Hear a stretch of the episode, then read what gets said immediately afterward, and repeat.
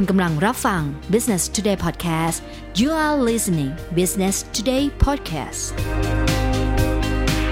วัสดีค่ะ ต้อนรับคุณผู้ฟังนะคะ เข้าสู่รายการ Future of Money ค่ะ วันนี้นะคะเรายังคงอยู่กับบกแก๊ปเช่นเคยค่ะ ซึ่งวันนี้นะคะหัวข้อถือว่าน่าสนใจมากนะคะ เกี่ยวกับตลาดหุ้นในยุคอนาคตนั่นเอง สวัสดีค่ะพี่แก๊ปค่ะ สวัสดีครับค่ะเป็นยังไงนะครับตลาดหุ้นยุคอนาคตหน้าตาเป็นไงเอ่ย นะครับ ก็เรามาพูดถึงยุคปัจจุบันกันก่อนแล้วกันค่ะนะครับ ใครที่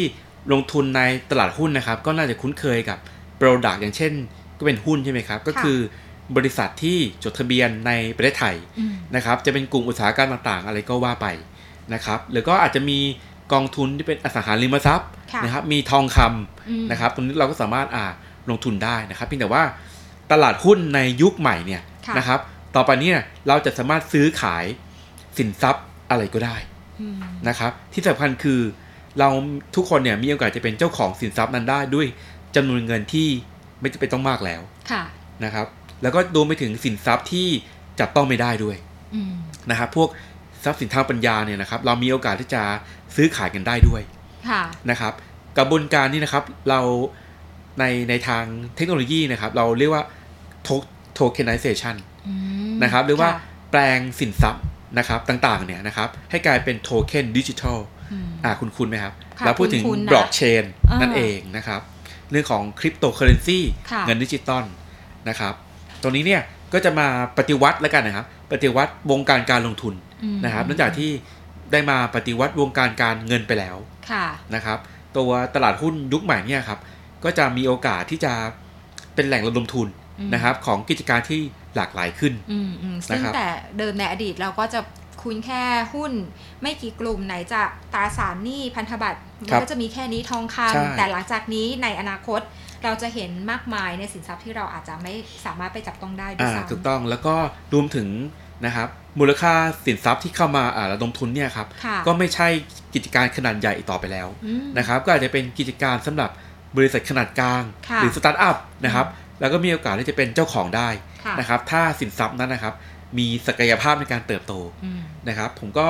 เรามาพูดถึงกฎหมายในประประเทศไทยแล้วกันนะครับ ในเรื่องของการระดมทุน ด้วยสินทรัพย์ดิจิทัลค่ะนะครับ ประเทศไทยเนี่ยครับได้ยินดีนะครับที่อืมเป็นประเทศแรก ๆ บนโลกนะครับ ที่มีกฎหมายมารองรับการลงทุนในพวกเงินดิจิทัลอืมนะครับ แล้วก็เราเราจะใช้คำว่าสินทรัพย์ดิจิทัลค่ะนะครับ โดยที่นะครับหน่วยงานรัฐที่เข้ามาดูแลเนี่ยคือสำนักงานกรตค่ะนะครับ ที่เขาอ่าดูแลตลาดหุ้นตลาดหลักทรัพย์ แล้วก็การลงทุนหุ้นเนี่ยแหละครับอืมนะครับ ก็มีการตรานะครับพ ระราชกำหนดสินทรัพย์ดิจิทัลขึ้นมาอืมนะครับ ก็มาคับใช้ไปที่เรียบร้อยแล้วนะครับ ตรงนี้เนี่ยก็จะมากำกับดูแลนะครับ ผู้ประกอบการนะครับ ผมขอว่ากำกับดูแลผู้ประกอบการนะครับอืมคือไม่ได้กำกับดูแลบิตคอยนะครับอ่าคืออันนั้นคือไม่มีใครกำกับได้นะครับค่ะนะครับ คือมันเป็นสิ่งที่เป็น global แล้วนะครับอืมแต่ว่าเขาจะมาดูแลผู้ประกอบการธุรกิจอืมนะครับที่เกี่ยวเนื่องกับการลงทุนในสินทรัพย์ดิจิทัลนะครับ คือคำว่าสินทรัพย์ดิจิทัลเนี่ยครับ มันหมายความว่าคำว่าสินทรัพย์เนี่ยครับมันหมายถึงอ่าหุ้นค่ะอ่าอาคารบ้านเรือนนะครับอืออฮะสังหาริมทรัพย์อืมพันธบัตรตราสารหนี้อืมทองคำน้ำมันอืมได้หมดเลยนะครับค่ะแต่ว่าในปัจจุบันเนี่ยครับ มันยังเป็นรูปแบบของเป็นแมนนวลอยู่อืมนะครับ ยังไม่ใช่ดิจิทัลค่ะนะครับ ตัวพลกรสินทรัพย์ดิจิทัลเนี่ยครับ เปิดโอกาสให้นะครับ ผู้ประกอบการนะครับ ที่เขาอนุญาตเนี่ย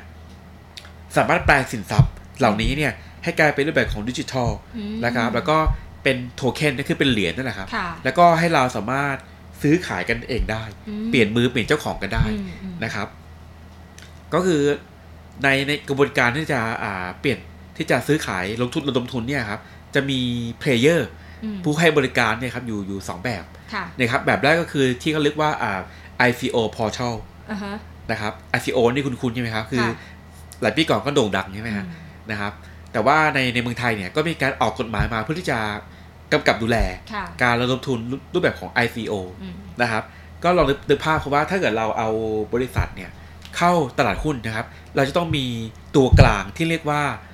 ที่ปรึกษาทางการเงินอืมเขาจะมาดูว่าบริษัทเราผ่านเกณฑ์ไหมนะครับรายได้เท่าไหร่ค่ะราคาหุ้นราคาหุ้นขายคุยเท่าไหร่อะไรอ่าเงี้ยครับ ตัว ICO Portal เนี่ยนะครับ ก็เหมือนกับว่าเขาจะมาช่วยดูว่า สินทรัพย์ที่จะมาระดมทุนมาขายเออในตลาดหุ้นในยุคอนาคตเนี่ยครับอ่ามันควรจะต้อง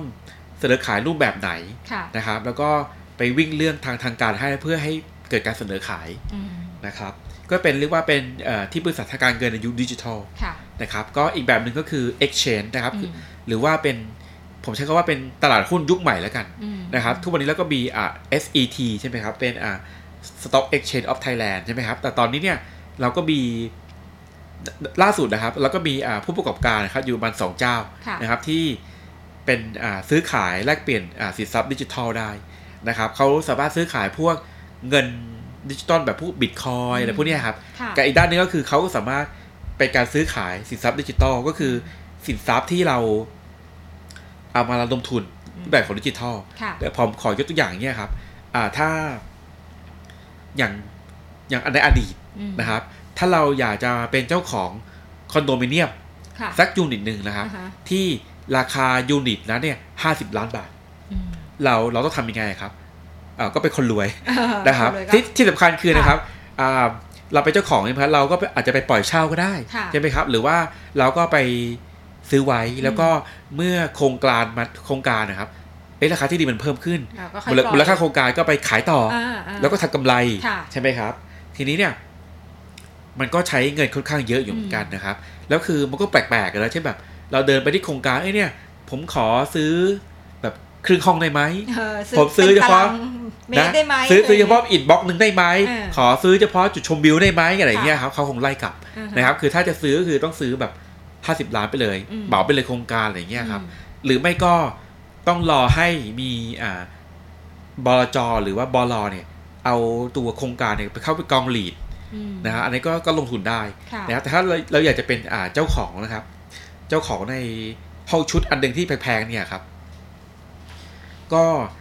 ถ้าถ้าเป็นยุคยุคอนาคตเนี่ยนะครับค่ะก็สามารถลงทุนผ่านโทเค็นดิจิทัลได้อืมซึ่งนะครับก็ใช้เงินไม่เยอะใช่ไหมคะ ใช่แล้วครับ ผมยกตัวอย่างอย่างนี้แล้วกันคือโทเค็นพอมันเป็นดิจิตอลอะครับค่ะมันทำให้ การเป็นเจ้าของเนี่ย มันเป็นหน่วยหน่วยย่อยได้อือฮะอ่านะครับ เราดูภาพเวลาเราซื้อของออนไลน์อะครับอืมอ่าแล้วเราอาจจะซื้อของแบบชิ้นหนึ่งหลักสิบบาท อะไรอย่างเงี้ยครับ ถ้าเราไปซื้อของผ่านแบบร้านค้าปลีกอะไรเงี้ยครับ แล้วเราใช้อ่าบัตรเครดิตค่ะไปซื้อของสิบบาทเขาคงไม่ไม่รับอือฮะใช่ไหมครับ แต่ถ้าเราซื้อของออนไลน์เนี่ยเดี๋ยวนี้ก็คือหลักสิบบาทหลักร้อยบาทก็ซื้อได้แล้วค่ะอะไรเงี้ยครับนั่นคือหลักการเดียวกันนะครับอืมอ่าอย่างสมมุติว่า อ่าห้องคอนโดมิเนียมหรูนะครับ โครงการนี้เนี่ย อ่า ราคามัน สมมติร้อยล้านแล้วกันค่ะนะครับ ทีเนี้ยผมอยากจะกระจายแล้วกันอือฮึผมเนี่ยเอาเอาคอนโดชุดเนี้ยนะครับ เข้าไปซื้อขายในตลาดหุ้นยุคใหม่ค่ะนะครับ ผมก็ผมไม่อยากให้เจ้าของห้องเนี่ยมีแค่คนคนเดียวอืมผมอยากจะกระจายให้คนหนึ่งร้อยคน หรือเป็หรือเจ้าพันขงคนร่วมกันหรือพันคนาฮะอะไรเงี้ยครับ ผมก็อาสมมติร้อยล้านใช่ไหมครับ ผมก็กระจายไปเลยอาจจะแบบพันล้านหน่วยค่ะขึ้นมาอย่างเงี้ยครับอืมแล้วก็เข้าไป list ใน exchange อืมนะครับตัวที่ผ่าน ICO portal มารับรองอืมนะครับเข้าไป list แล้วปุ๊บ ผมอาจจะมีเงินแค่หลักพันบาทค่ะนะครับผมก็เป็นเจ้าของ 1 โทเค็นอ่าฮะ1โทเค็นของคอนโดชุดนี้อืมอ่านึกภาพออกไหมฮะอืมอืมนะครับถ้ากับว่าผมก็เป็นเจ้าของแล้วถึงแม้จะเป็นส่วนน้อยก็ตามเถอะค่ะนะครับ ทีนี้ผลประโยชน์ที่เกิดขึ้นจากจากตัวคอนโดเนี่ยครับคนที่ถือโทเค็นอันนี้เนี่ยมีสิทธิ์ได้รับด้วยอืมอืม ก็นะครับถือตามสัดส่วนที่เราได้ใช่แล้ซื้อวขายไปนั่นแหละนะครับ ก็ผลตอบผลตอบแทนก็อาจจะมีเรื่องของอ่าเงินปันผลนะครับค่ะแล้วก็ได้ตามสัดส่วนอ่าฮะนะครับ แล้วก็เรื่องของ capital gain ก็คืออเมื่ออาโครงการเนี่ยราคามันอ่าเพิ่มสูงขึ้นนะครับ แล้วก็สามารถขายไอ้ตัวโทเค็นนี้อืมนะครับ ในตลาดหุ้นยุคใหม่เนี่ยแหละอืมนะครับ แล้วก็ขายให้กับคนที่มองว่าตลาดเนี่ยตลอ่าคอนโดอันนี้เนี่ยน่าจะเติบ เติบโตขึ้นได้อืมนะครับก็เรียกว่าเหมือน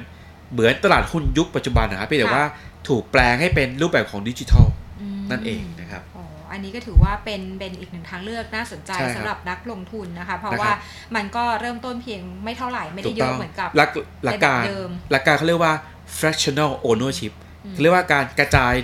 กระจายการเป็นเจ้าของอืมอืมนะครับ ค่ะก็เชื่อว่าน่าจะเข้ามาอ่ารับ เขาเรียกว่าได้กระแสนิยมมากขึ้นในอนาคตครับด้วยอ่าทำทีให้นี้ทุกคนสามารถมีเจ้าเป็นเจ้าของได้ด้วยเหมือนกันในราคาเพียงเท่านี้ใช่แล้วนะครับ ทีนี้มีคำถามว่าแล้วมันอีกไกลแค่ไหน ทีนี้ค่ะเป็นแบบนี้ต้องบอกว่าจริง ๆ แล้วเนี่ยมันสามารถเกิดได้ณวันนี้แล้วนะครับอืมเพราะว่าพรกสินทรัพย์ดิจิทัลเนี่ยก็ถูกอ่าบังคับใช้แล้วอืมนะครับ แล้วก็ทางอ่าสำนักงานกรตเนี่ยนะครับ ก็รองรับการประกอบธุรกิจนะครับมีแล้วด้วยของ ICO Portal ค่ะมีอยู่ 3 รายนะครับ แล้วก็อื มมี Exchange นะครับณวันที่เราคุยกันเนี่ยมี 2 เจ้าค่ะแล้วก็เดี๋ยวอนาคตก็จะมีเพิ่มขึ้นมาอืมนะครับอืมคือแต่กับว่าตอนเนี้ยทุกคนพร้อมจะให้บริการการลงทุนในยุคใหม่แล้วอืมนะครับเหลือแต่ผู้ออกนะครับค่ะหรือว่าเจ้าของสินทรัพย์นะครับ ว่ารายใดเนี่ยจะลองแบบเล่นของใหม่อืมนะครับ ลองแบบการลงทุนรูปแบบใหม่นี้นะครับอืมเรียกว่าอนาคตเกิดขึ้นภายในปี 2 ปีนี้ได้เห็นแน่นอน ค่ะนะครับเอาละค่ะก็ถือว่าเป็นอีกหนึ่งทางเลือกนะคะสำหรับนักลงทุนในเรื่องของตลาดหุ้นยุคอนาคตถือว่าน่าสนใจมากเลยทีเดียวนะครับเรียกว่าจากอนาล็อกเราเข้าสู่ยุคดิจิทัลแล้วนะนะครับโอเคใครไม่อยากตกเทรนนะคะ ก็ลองเลือกทางที่เลือกที่คุณแก๊ปได้บอกไปละกันนะคะ วันนี้ไง